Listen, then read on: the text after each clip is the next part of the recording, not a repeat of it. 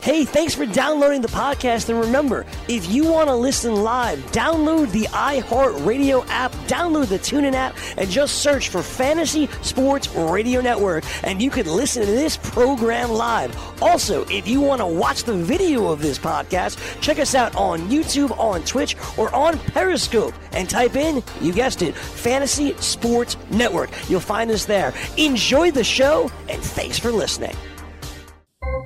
Ladies and gentlemen, you are now listening to the Fantasy Baseball Hour. Breaking news. What's up, everybody? Welcome to Fantasy Baseball Hour. Matt Striker, Mike the Rotocop, and this is one of those moments that like they'll make a movie of it. I'm coming up the stairs here in the studio. Mike hits me. He's like, "We have breaking news," and he opens up his laptop. I don't even know if we have the camera straight. I don't know what's going But on right now. You you hit me like in a movie. Like I'm telling you, Mark Wahlberg's going to play one of us.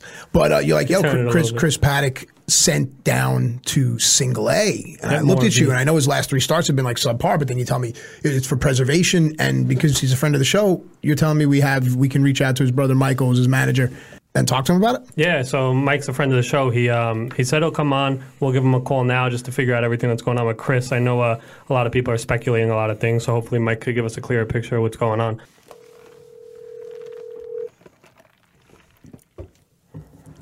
Hope he answers. Well, it's a crazy day. Hello.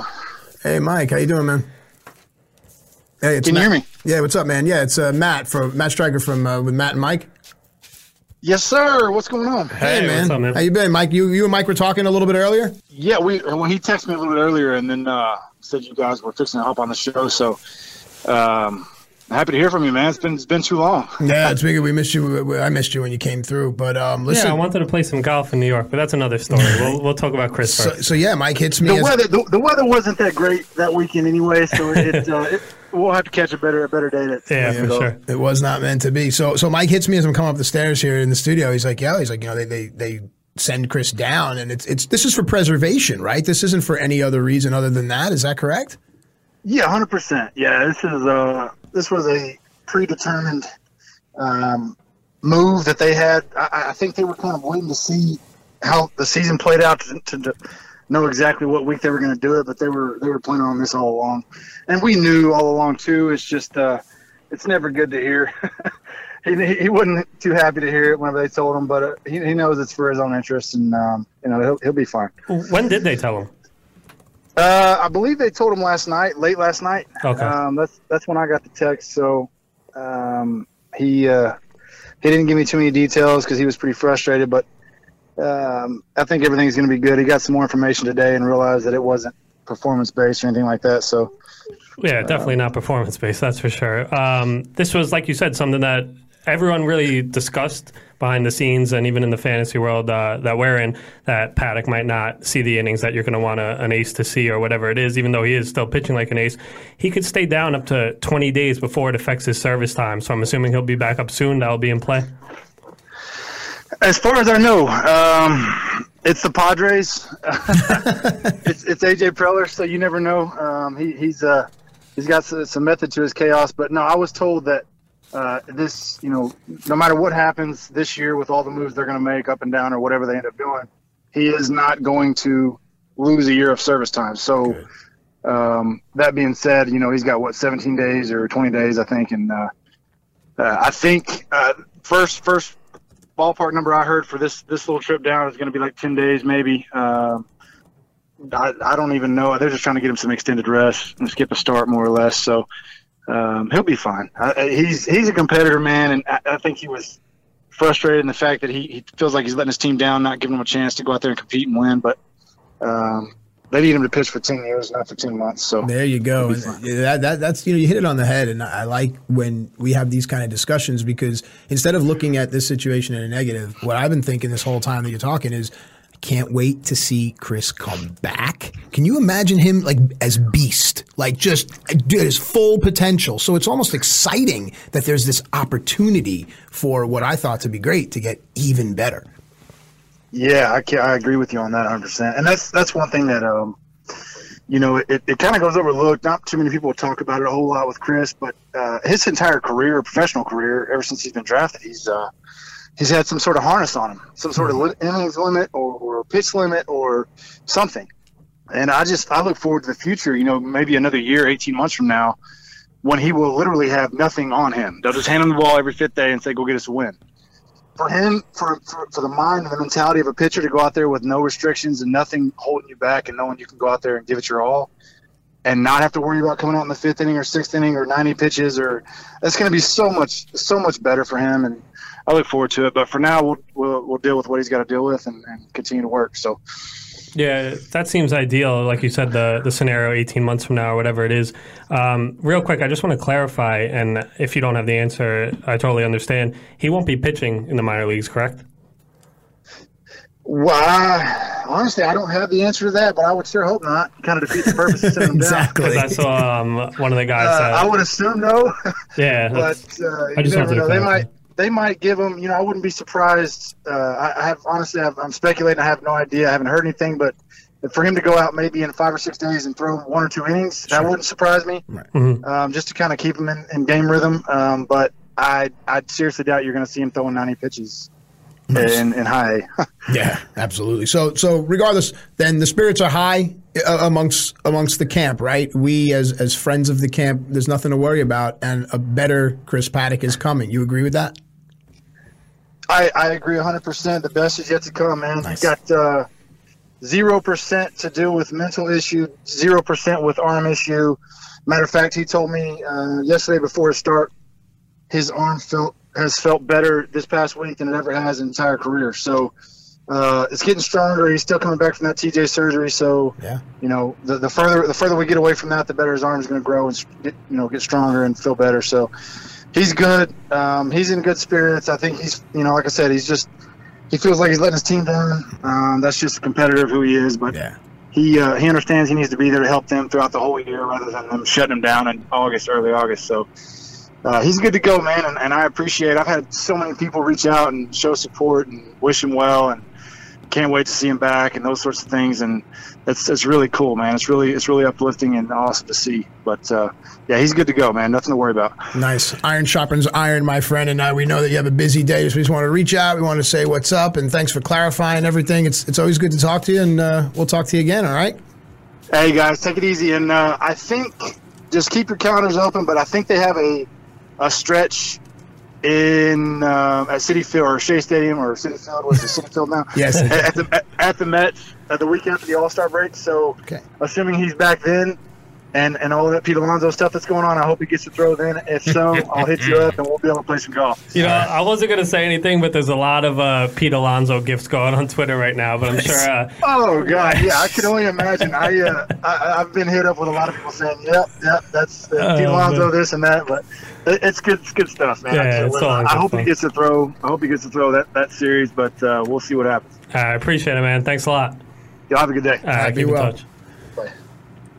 Wow, that was some. Uh, that was a big step for the fantasy baseball hour right there. you know, uh, few few things to analyze and break down or unpack, as they say, off of that. First and foremost, uh, it's amazing the time we live in that that breaking. Like, where else are you going to get as close to a statement about the feelings and emotions of this player, other than the player himself, than than to his brother? And you, you were able to pull that off. If we had more time, I would like to get Chris on the show. But Yeah, I just don't think that that's. a- I also it was a feel that, that there's thing. a there's a. Uh, can you retweet the uh, yeah, the yeah, yeah. Periscope? I'm doing the things that all the kids. I'm are trying to do like 20 different things. Yeah, I know you're the I, you're the man. Trust me, we appreciate you. far, no, I but am you really man, are. but I am you man, you do. You serve your purpose. You are a pillar. If this is a tripod, and Joe and me and you, you're you. Mike's essential. You're essential. This is a nice little team here. I am the like Shawn it. Michaels to your Marty Jannetty. That's You know sure. what I mean? I do. I like it. Uh, I also wanted to tag my boys Razzball. I know we had breaking news, but check me out, dude. I have a T-shirt, and I'm more excited to have to have this than I was to have like a wrestling T-shirt in a long time. You have your, your Bullet Club shirts, and everything. I got a Razzball T-shirt. What are you doing? What, you falling off the chair? No, I'm leaning over so that they can see Oh. I got you. I got What you. What do you mean? I don't have, Um, I'm modeling. yeah, it's better than your usual. Uh, Again, you know, again. the, the All right, Converse, so, the blue jeans. uh, and the, I own shares in Chris Paddack across the board. Of course. I'm not dropping him. Do you advise the listener to, to drop Paddack, depending, I guess, on your league situation? No, I don't think you could drop him at this point, even though it is a bit concerning because this did come earlier than expected. And for people that have been listening to the show consistently, we were saying before the season and even during his stretch in the beginning, there's going to be a point where Chris Paddack might not be as valuable in uh, head-to-head league as opposed to a rotisserie league because in a head-to-head league he's not going to be there for you in the playoffs. Right. So that was something that we were concerned about, but I didn't think it would happen this soon. I mean, today's June 12th. I think that's a, uh, a little bit uh, forward to send them down to the minors on June 12th. But these guys got paid for this. They know what they're doing. So as far as Paddack goes, I would not drop him, and I would hold on to him. It kind of sucks because you can't even sell high on him right now because nobody's going to give you what he's actually worth at this point. So you're kind of in a in a place where you're stuck with him. And okay, but you know something? There's worse guys to Oh, be stuck 100%. with. Yeah, hundred percent. Exactly. There's worse guys to be stuck with, but for now, I just hold all, all the Paddack shares you have and just take it from there. But this is this is cool. This was cool that Mike came on. This was cool to uh, to be able to do this. We also got um, a couple of pitcherless guys coming on the show. Yeah, there's a lot. Dan McNamara and Nick Durley. Um, I want to do current events.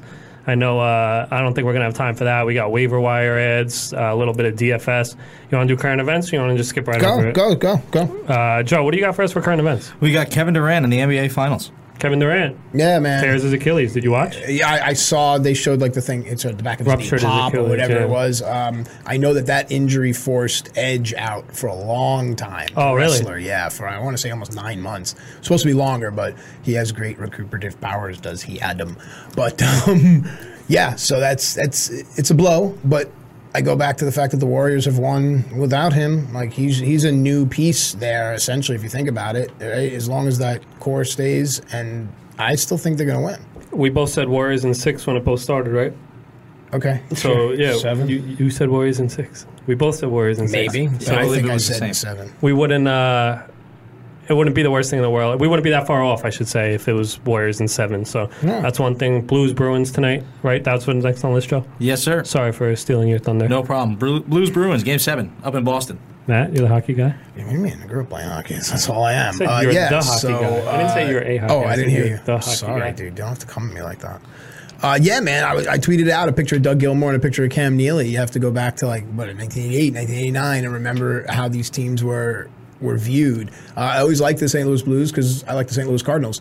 It'll be nice for that city to uh, to have that, and if you really want to go there, you can think about that. In the past like five summers, that area of Missouri has really been kind of embattled. Like you know, Ferguson isn't too far away from there, and there's only there's been flooding. There's just been all kinds of stuff. So. Like it would be nice for that city, but uh, the Bruins, on the other hand, have players that I root for. You know, I want to see this guy raise Like the cup. who? I want to see Zdeno Chara? Of course, you have to root for Chara, but I mean, some of them have had the opportunity to throw the cup up already once. So, uh, Who wins? Boston.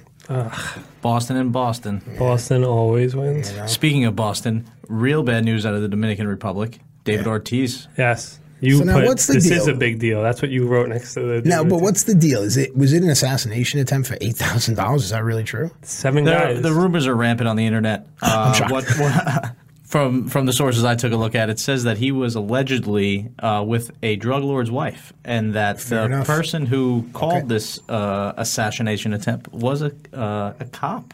Allegedly, Really? he was the trigger man. Oh, I didn't hear that part. I know seven guys were involved in this. Six of them have been arrested so far, but seven guys are getting paid eight grand total. So it's a little That's over a thousand dollars each for each guy.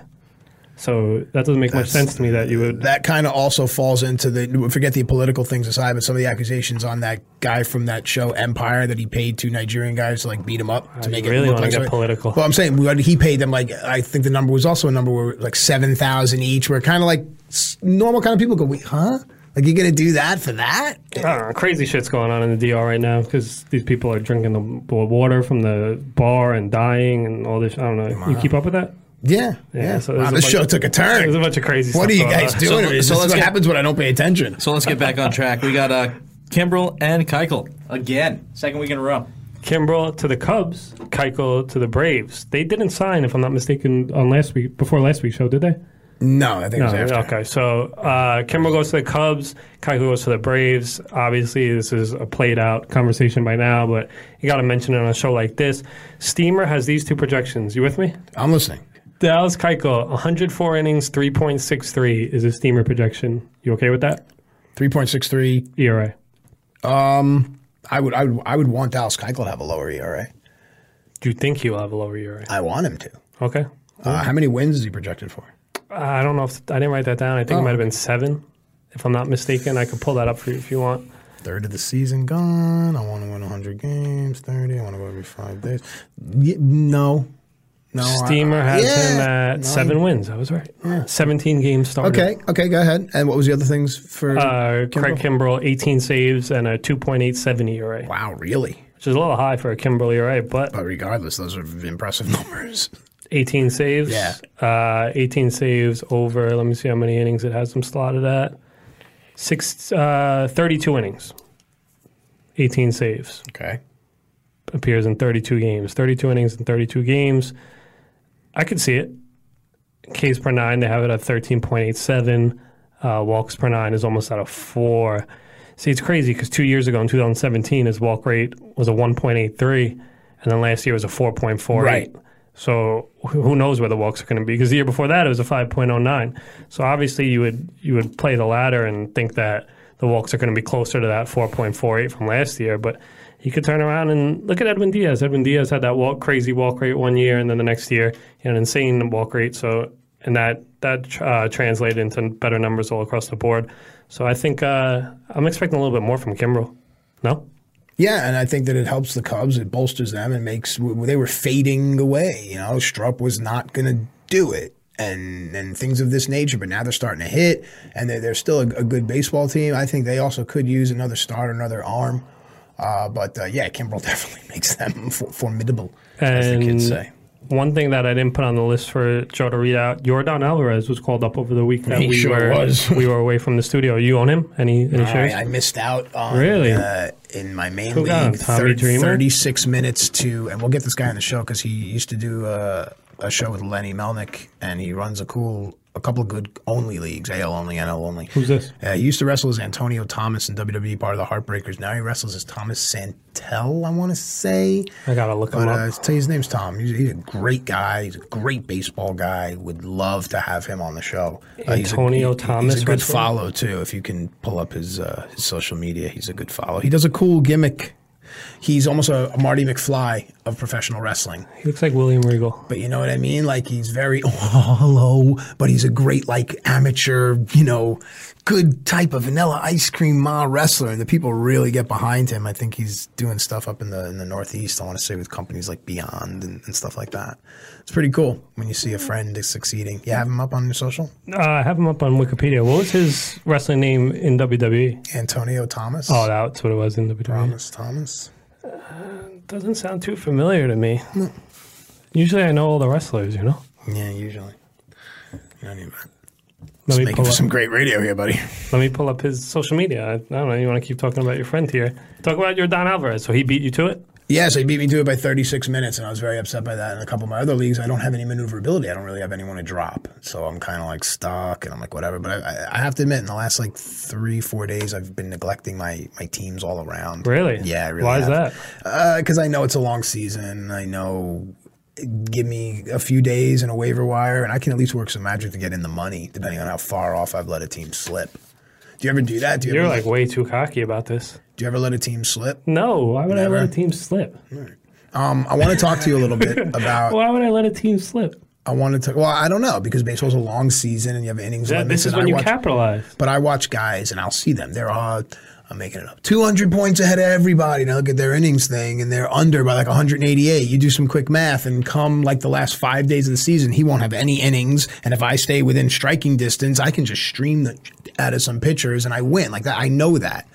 So depending on how far out I am, like that's why baseball's long. I want to ask you, in football, it's not the same way, is it? No, football is a completely different animal. Yeah. So um, I what I did is I made this bet with my friend Ryan. So I do not. Ryan, who? Ryan, his name is Ryan Goldstein. He is the president of uh, AP Keaton. They're a marketing firm. Oh, They're pretty cool, Actually, I've heard about Ryan. No, no, he don't like you. Uh, so um, what we're gonna do is we're gonna try to. He wants me to play my my fantasy football leagues under his style because we play a totally different style. So I want to. What is your style to play like you're on top of everything. You you work a hard draft. You, you almost play like a best ball in a way. As far as my strategy, you're asking? Your season long coaching strategy. Uh, it's a little different than baseball, where when guys are hot, you don't have to add them because in football, as soon as that guy gets a starting spot, or as soon as that guy does something that's so crazy that he's going to get a starting spot, or whatever it is, you getting a call from one of the pitcherless guys? No, um, you just got to run for the wire. I think it's more more um, first come basis in football, unless you're playing a league with waivers and everything else is involved. But for the most part, I just try and get to the wire as fast as I can and pick up whoever whoever's the hot name. Right. So so you- you're working a waiver wire. You're doing all these things now. Do you essentially? But like, there's only like four or five guys throughout the whole entire season that are really going to make a difference Right. for your team. So you got to almost pick up everyone, as opposed to Jake Odorizzi has a 1.97 ERA, but I'm still not picking him up. I mean, he's not available at this point, but I know Jake Odorizzi is going to fall off. Football is not like that. Okay. Now, what about when you're drafting? Do you go RB RB? Do you go running back running back like right away? Uh, What's your approach? Uh, I'm a little bit cocky in my fantasy football um, Sure you are. football style. So Fucking asshole. I um, Guy's a total dick. when I was growing up, I always had to have Aaron Rodgers on my team. Had to, otherwise I refused to do it. Why? Just because I enjoyed watching him play so much. Okay. So I would take Rodgers where he wasn't supposed to be going, thinking to myself that I'm going to not even just to throw everyone off, just so that I had Rodgers. Right. And I, I was good enough to surround him with the right team to make the playoffs and Okay. win. So it's a little bit cockiness on my point, but I'm I'm planning to do the same thing this year, Patrick Mahomes. So you might see me take Mahomes in the second round when he should go in the whatever the rankings say, the third Right. or fourth round, just to, so I could have Mahomes and watch him every Sunday. Okay, so that for you is how you play your fantasy game. Is that so you can actually watch these guys? Like if you look at it like baseball, uh, if, uh, I love guys that get hits, and Whit Merrifield had 200 hits, and I'm going to draft Whit Merrifield. I'm not going to really watch 82 to 162 games of Whit Merrifield. You like to actually physically be able to like watch your guy and be like, yeah, yeah, because Sundays is a little different. Sundays is just one day. Baseball, like I watched a million at bats a week, a 1000 at bats a week, but I'm switching from game to game to game. You have Patrick Mahomes out there. It's like you get that 15 times throughout the game, or whatever, how many ever drives they have, and you really focus in on those drives. That's why I like doing it with, the, especially quarterbacks. That's interesting. So yeah, because you you hear, I know it's only June, but you hear like different people talk about different strategies and things like that. And I'm with you. I would not be offended if I wanted to grab a quarterback in like I don't know round three, round four. Deshaun Watson. If ever, do you hate me and think I'm stupid if in the fourth round of our draft I have Deshaun Watson? Is that who you said was your number one quarterback? Yes. Oh, okay. I was going to guess that. I uh, I did a little bit of fantasy football research, and for whoever's listening out there to the fantasy baseball hour, this is uh, the first time we're talking about fantasy football this season. It's a little bit early, no? I don't know. I just I just wanted to start to, to, to think and to, to pretend. Well, while we wait for I like to live in a pretend world. pitcherless guys to call in, um, I was looking at some top tens, and Watson was the number two quarterback ahead of Rodgers, Luck, Ryan, Wentz, Newton, Mayfield, Wilson, Brees. Uh, I would not take Cam Newton over Baker Mayfield, that's for sure. I think Baker Mayfield's going to have a humongous season. As far as the running backs, status quo: Barkley, Elliott, McCaffrey, Kamara. Well, let me ask you something. Uh, a friend of mine told me that Saquon, Saquon Barkley is the, if you are 30 years and younger, Saquon Barkley is the greatest and will be the greatest running back you'll ever see. Is that, uh, is he generational? That's a uh, that's a good question. Would I say he's generational? No. Why? I don't know. I just feel like there's been been better running backs over the course of my my lifetime. Is he better than a Ladainian Tomlinson, or is he It hasn't been uh, proven yet. It hasn't been proven yet. This is, this is a, almost a, a, a projection, Mm-hmm. a pro- prognostication, if you will. great player? Don't get me wrong. Probably the best player in football as far as fantasy goes. Mm-hmm. But I don't know if I would call him the best running back ever at this point. All right. He's only been um, around for a season. talk to me about your favorite team and how you think uh, fantasy wise they'll be valuable. Uh, the Jets. Yeah.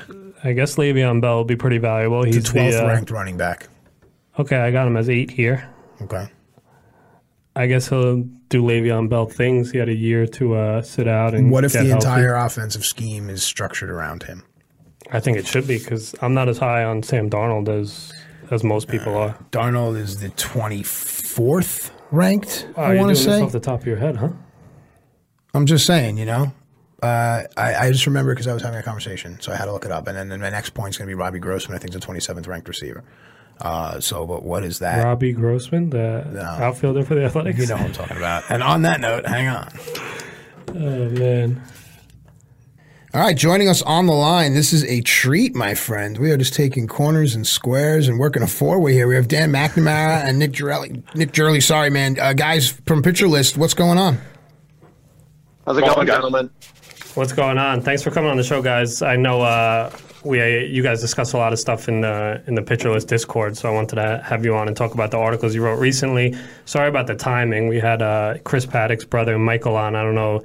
Uh, Dan said you just got just got in. Nick, you heard uh, Chris got sent down to the minor leagues. I know I'm still I'm still grieving. I'm still getting over it. So his brother says he's fine and should be up before we know it. So that's a good uh, good sign that there's nothing going on behind the scenes. Let's start with uh, Nick here and the pitcher breakout, forecasting pitcher breakouts with two strike rates. So this is an article you wrote on pitcherlist.com. For those who don't uh, don't go on pitcherlist.com, you really should. It's a great great way to get fantasy Yeah. insight. And Nick and Dan are always active on there, as is uh, Nick Pollack, Alex Fast, and a bunch of other guys in the industry. So Nick, tell us about this article you wrote back in uh, I think it was April 12th. yeah, it was in early April, and you know, basically uh, the old adage that the the pitcher needs to pitch ahead, right? That's that's one of the oldest uh, truisms in, in baseball. Um, but it's something that didn't really get a whole lot of attention from the sabermetric revolution that's occurred over the last five years. So, you know, two strike rate was really my my attempt to quantify that. So it's calculated as the the percentage of pitches uh, that a pitcher throws in 0-2, 1-2, and 2-2 counts. And uh, you know, a, a good measure of that is about 30%. Uh, average is about 24, 25%, and bad would be 20%. And you know what I found in the article is that uh, two strike rate is actually just as robust as a, a stat like swinging strike rate, which I was actually surprised about at first. And uh, the additional thing about it is it it actually has less random variance. You know, there's less random start to start and month to month variance in a stat like swinging strike rate. So that that really got me intrigued. I was like, hey, I can I can use this stat kind of to to get an edge on my my fantasy competition and better understand how uh, a pitcher really attack attacks hitters. Yeah. So one of the things in your article, you actually, um, well, what you did was you put pitchers to target based on your findings and pitchers to avoid based on your findings. And for the most part, you did pretty well with this because in the list of uh, pitchers to target, you had Matt Boyd and Lucas Giolito. And the pitchers to avoid, you had Nick Pivetta and Zack Wheeler. Obviously, Pivetta got sent down. Now he's back up. He's doing pretty decent. But Wheeler struggled all year. But I gotta I gotta call you out on this. Also, you had pitchers to target uh, Adam Plutko and pitchers to avoid Mike Minor. So using this stat, the two strike percentage, why is it that those guys ended up on those lists? Is that just something that you got to take uh, take with a grain of salt? Sure, and, and look, this isn't a perfect science, right? Uh, you know, two strike rates, uh, it's a descriptive stat, so kind of it describes what's happened, and it's it's a little predictive in nature, but a, a pitcher can improve in two strike rate, and that's that's actually what exactly what Mike Minor's done Yeah. uh, over over the last four to five weeks. So, you know, really, you know, my intention was this stat with this stat was to kind of use it in conjunction with other stats like swinging strike rate to really see if you can confirm a breakout. Um, you know, th- an interesting case would be someone like Luis Castillo, where he's a guy, especially three or four weeks ago, by every metric imaginable, he looked amazing. Um, you know, XFIP, ERA, XWOBA, swinging strike rate, et cetera, et cetera. Um, but the, the, the one stat that he didn't look great by was, was two strike rate. And so that doesn't necessarily say Castillo's all of a sudden going to suck, but it says, hey, he's pitching behind um, batters a lot, and he's relying on batters making mistakes rather than you know dictating the agenda to the hitter. I think it's maybe more likely that he's going to have maybe a little bit of a regression going forward. So that's that's kind of really the way that, that you should use it. Yeah, and I look at the the two strike leaders now, and on top of that list is Chris Paddack. You have it at uh, minimum 750 pitches here. The rest of the guys, Jacob DeGrom, Gerrit Cole, Justin Verlander, Max Scherzer. So the guys that you think would be up there, up there. Then you got guys like Caleb Smith, uh, Giolito's 11, Kershaw 12. Uh, Greinke 15, Odorizzi 16. So it's pretty indicative because all these guys are having great seasons, especially guys like Odorizzi who these this this these findings really back up what he's doing. I know uh, Matt had a question about this. Matt? Yeah, uh, I'm just saying, how can you capitalize on someone that you think is trending up in this category? If the listener out there maybe wants to put their eye on someone that isn't going to be so widely owned. Sure, exactly. You know, and I think what you want to do is you know, I, you can look at the, the year long findings, right? But you can also look over the last month or the last month and a half and see, okay, which pitchers are improving their two strike rate and which ones have an absolute level, which, which is pretty high. And the example I want to point out maybe is Lucas Giolito. So through April 30th of this year, you know, Giolito wasn't necessarily doing great. He had a 5.3 ERA and his other estimators were okay. But all of a sudden, his two strike rate was up to 27.9%, which is in the 90th plus percentile, and his swinging strike rate was in the 70th percentile. Mm-hmm. So you say to yourself, hmm, those are both really big improvements. Um, you know, this is a guy I should target. Sure. And, you know, two strike rate, you know, won't necessarily allow you to say, you know, forecast four months out, oh, this guy's going to break out, but it'll allow you to get a jump basically on you know a starter who's really starting to peak. And you know, for me, Giolito and I think Dan as well, we were able to pick pick him up in all our leagues because we saw the two strike rate trend, and we are like, as soon as he had that one or two good starts, we are okay. Let's grab him. Yeah. So that's that's kind of how you how you use it. So then uh, Dan takes it a step further, and he writes an article going deep, uh, expanding on the application of two strike rate. And what you did, Dan, was you basically compared whiff rates and two strike rates yeah, so uh, so I I mean I was inspired by Nick's work obviously, and uh, you know there were there were some outliers. I think I think it's it's pretty obvious there are some guys at the top of that list, and especially in Nick's article where he showed the sample of pitchers from 2016 all the way through 2018. Uh, you know, you had guys in the top ten like uh, like Rick Porcello was a was a glaring outlier in terms of his overall results and his output. And it was okay. So what is it about Porcello that kind of makes him different from these other guys who are pretty much bona fide, you know, Cy Young contenders every single year? And when I the first thing that me and Nick thought of was, well, he just he doesn't get as many whiffs, doesn't get as many strikeouts. So that's where we started, and you know, right there, that was where you start to notice, okay, so Porcello not only has an ability to get ahead, or he does have the ability to get ahead, but he doesn't have the ability to put guys away. So that got me looking into the actual two strike with realm. And what I found was that called third strikes almost never happen. In two strike counts, when you get a called third strike, you're falling into a sample of about 4% of the time. Mm-hmm. So I wanted to put guys into a vacuum to start really, really comparing these pitchers who not only have either a good or bad ability to get into two strike counts, but also how good are they are they at actually finishing the at bat on their own. And if you look at Nick's work, whiff rate actually stays fairly similar from your neutral counts into your two strike counts, but then it goes way, way, way down when you get into hitter counts. So we're able to take these guys who get into two strike counts very, very effectively.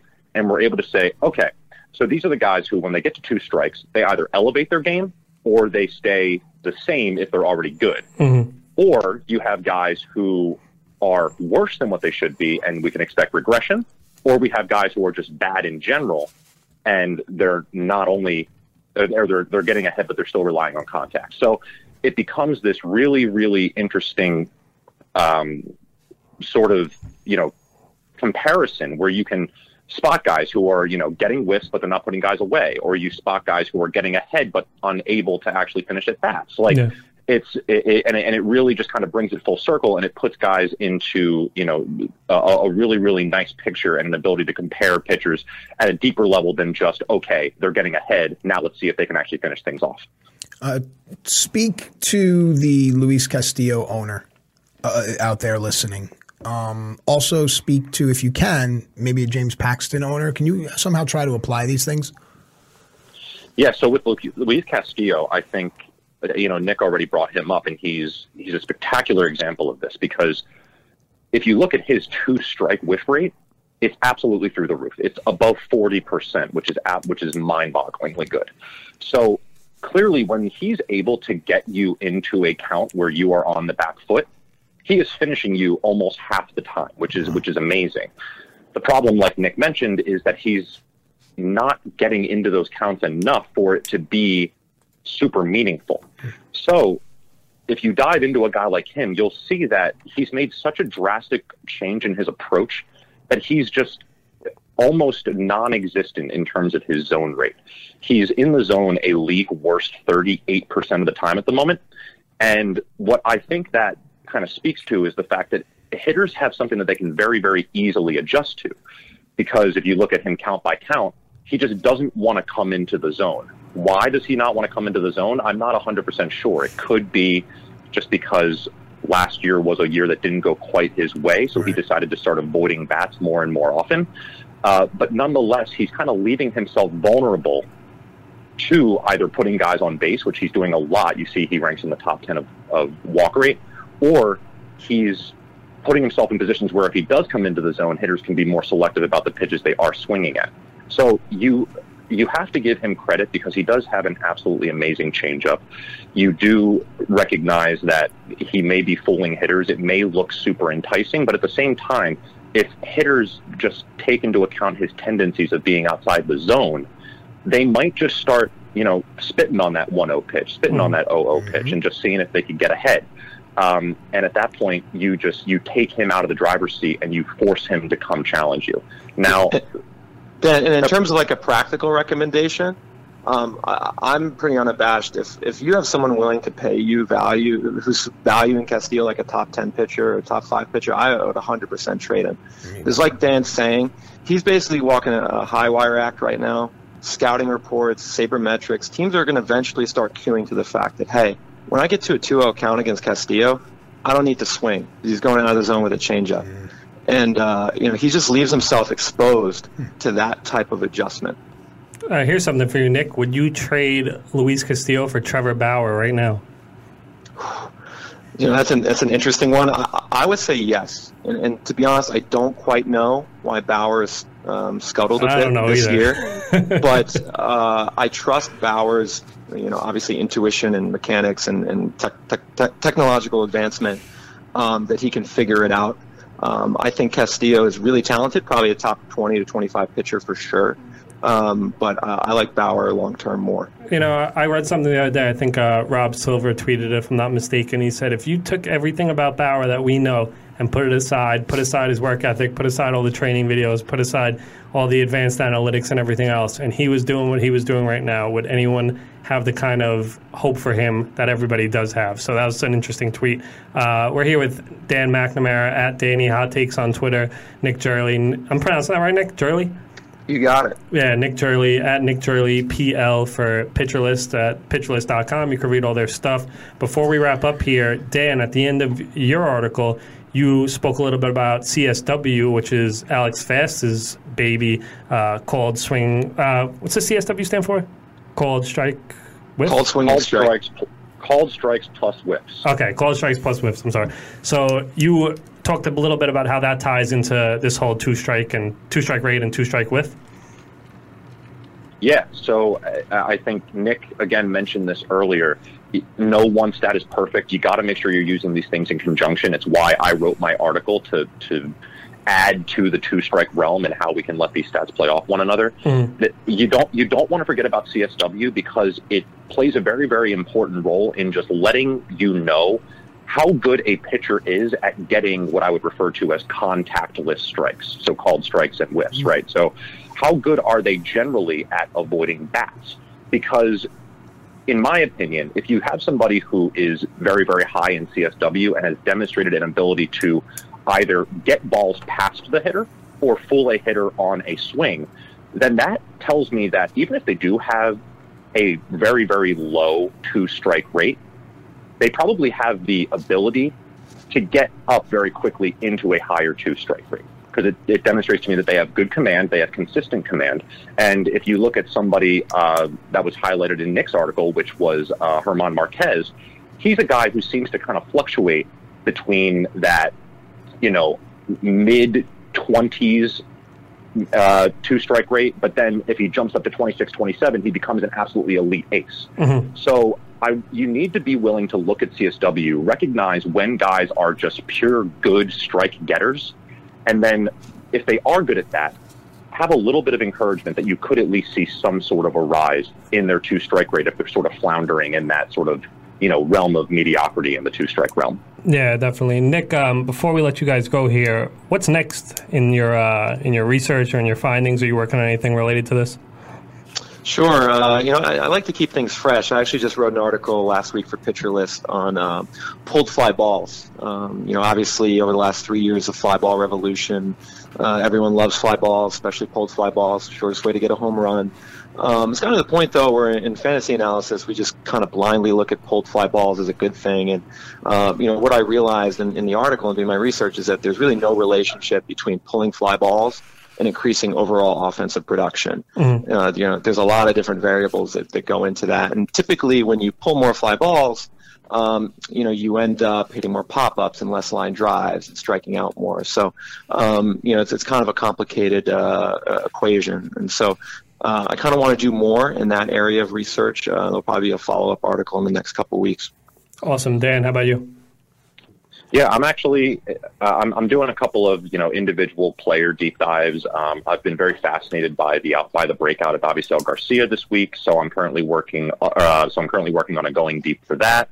Um, but I'm also uh, continuing to kind of dive into the two strike realm, and I'm doing it a little bit on the hitter side as well. I'm very very fascinated by Joey Gallo's breakout, and mm-hmm. if you look at and if you look at one of the significant changes that he's done, he's actually being patient to the point that he's putting himself into the top tier of hitters on a two strike basis. In other words, being in two strike counts the least amount of time compared to when he was in the bottom 25% over the last three seasons. So I think that that is something that could be very, very interesting to look into as well. See if we can take two strikes away from just starting pitching and apply it to hitting as well. Mm-hmm. Uh, so that's going to be something that I look into down the line as well. Nice to be continued. So much information. That's what I love. I love when guests come on and they just like pro- provoke thought. And that's what I like. Thanks, guys. We really appreciate it. We'll have you back on and we'll talk some more, okay? Okay. Thank very much, guys. Thanks, Matt. Thanks, Mike. Yeah, you got it. Appreciate it. Nice, Mike. Good stuff. I like it. It's, it's thought provoking. It really puts you in a place that you start to look at your teams and your players and your leagues differently, and then you start to, especially now, right? June, you start making some trade offers. That, that Joe, you're, that's you're, still on. Sorry to interrupt you. The Periscope.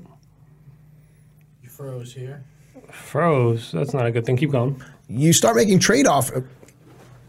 Keep going. No, go you start to make trade offers that you're actually okay with because you have the analytics behind them. You have a little more confidence. Most times when I'm tinkering with a trade, I'm like, oh, do I really want to give you Jurickson Profar? He has so much position eligibility. But then if I can look at some you know metrics and go, you know what, man, I'm telling you, I'm going to look back in three weeks. A friend of mine has had a chance. He was asking me if he should trade uh, Ken Giles. How do I trade him? Do I trade him? Do I trade him? I said, ah. And Giles goes on the IL, and I text him today. I go, "Yo, did you do that Giles deal?" He's like, "Yes, I did." So I mean, you, you have to look at these things because that's to me how you you excel, my friend. No, definitely. The show's all over the place today with the whole Chris Paddack news. Hey, listen, we're, we're, we're journalists now. Uh, I don't know what's going on. One of us is a journalist now. Um, so another way that you one of us has always been a journalist. I wouldn't go that far. All right, uh, I wanted to talk about some quick waiver wire ads. Uh, a lot of times I'll get an email from Fantasy Pros. Do you get that email? I do get that email. That's pretty cool. What do you think about what some of their picks are?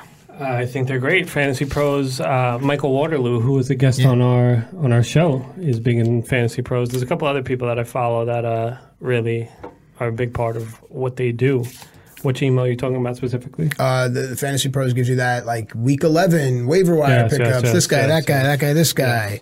Is that your segue into my waiver wire? Yeah, pretty much. That's how that went. nice.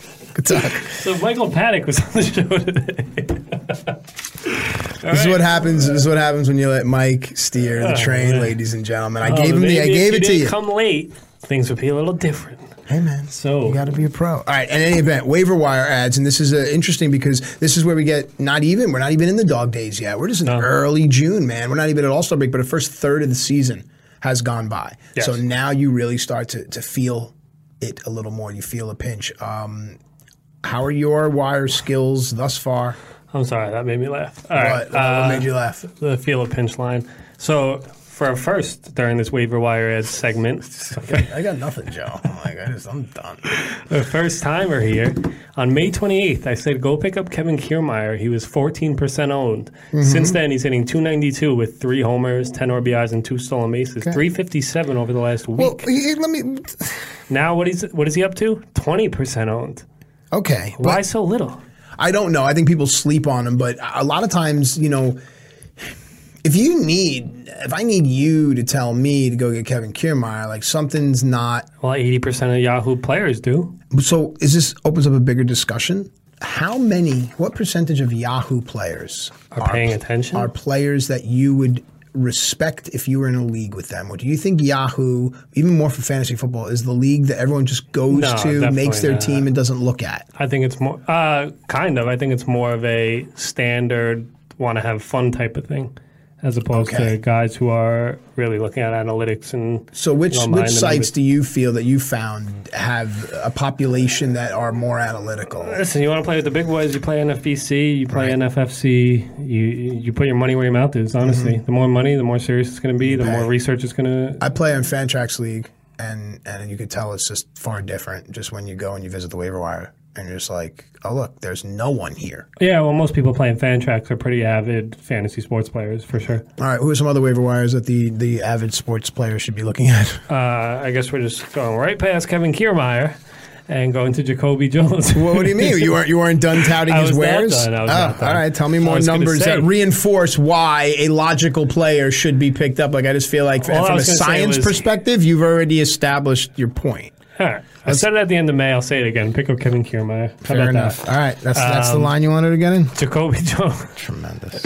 Jacoby Jones, nine percent owned. Isn't owned. Jacoby Jones a wide receiver for the Falcons? Or Julio Jones? Julio Jones, Okay, fair man, enough. you got a lot to learn. Nice. A Nah, I'm just lot to teasing. learn. I just, I just saw an opportunity. What about Jacoby? Uh, Nine percent owned. He is hitting 361 over his last 30 days with six homers and four swipes. Pretty interesting, right? All right. What about Yandy Diaz? What about Yandy Diaz? What do you think about him? I think he's a very good hitter, but I'm talking about Jacoby Jones, not Yandy Diaz. he's Kevin Kiermaier light, in my opinion, Jacoby Jones, and his hard hit rate and exit velocity are off the charts.